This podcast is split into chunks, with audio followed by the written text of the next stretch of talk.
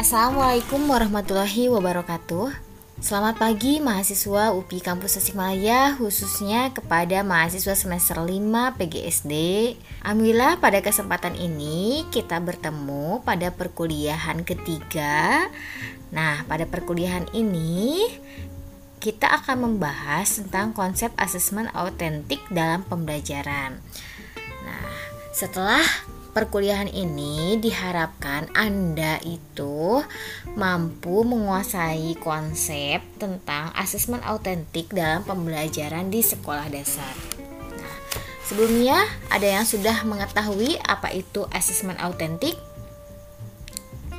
Ya, asesmen autentik adalah asesmen yang digunakan oleh guru pada kurikulum 2013 ini.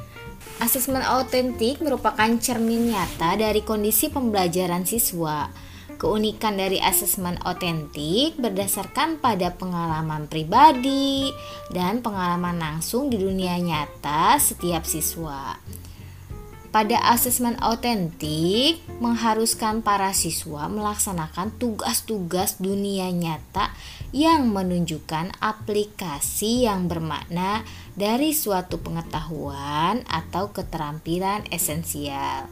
Sehingga dapat dikatakan bahwa asesmen autentik adalah suatu bentuk penilaian yang mengharuskan para siswa untuk melaksanakan tugas-tugas dunia nyata yang menunjukkan penerapan dari suatu pengetahuan atau keterampilan.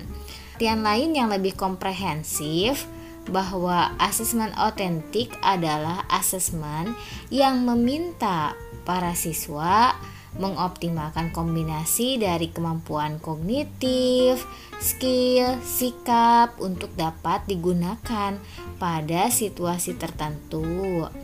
Dan sebenarnya untuk menyelesaikan permasalahan dalam kehidupan sehari-hari.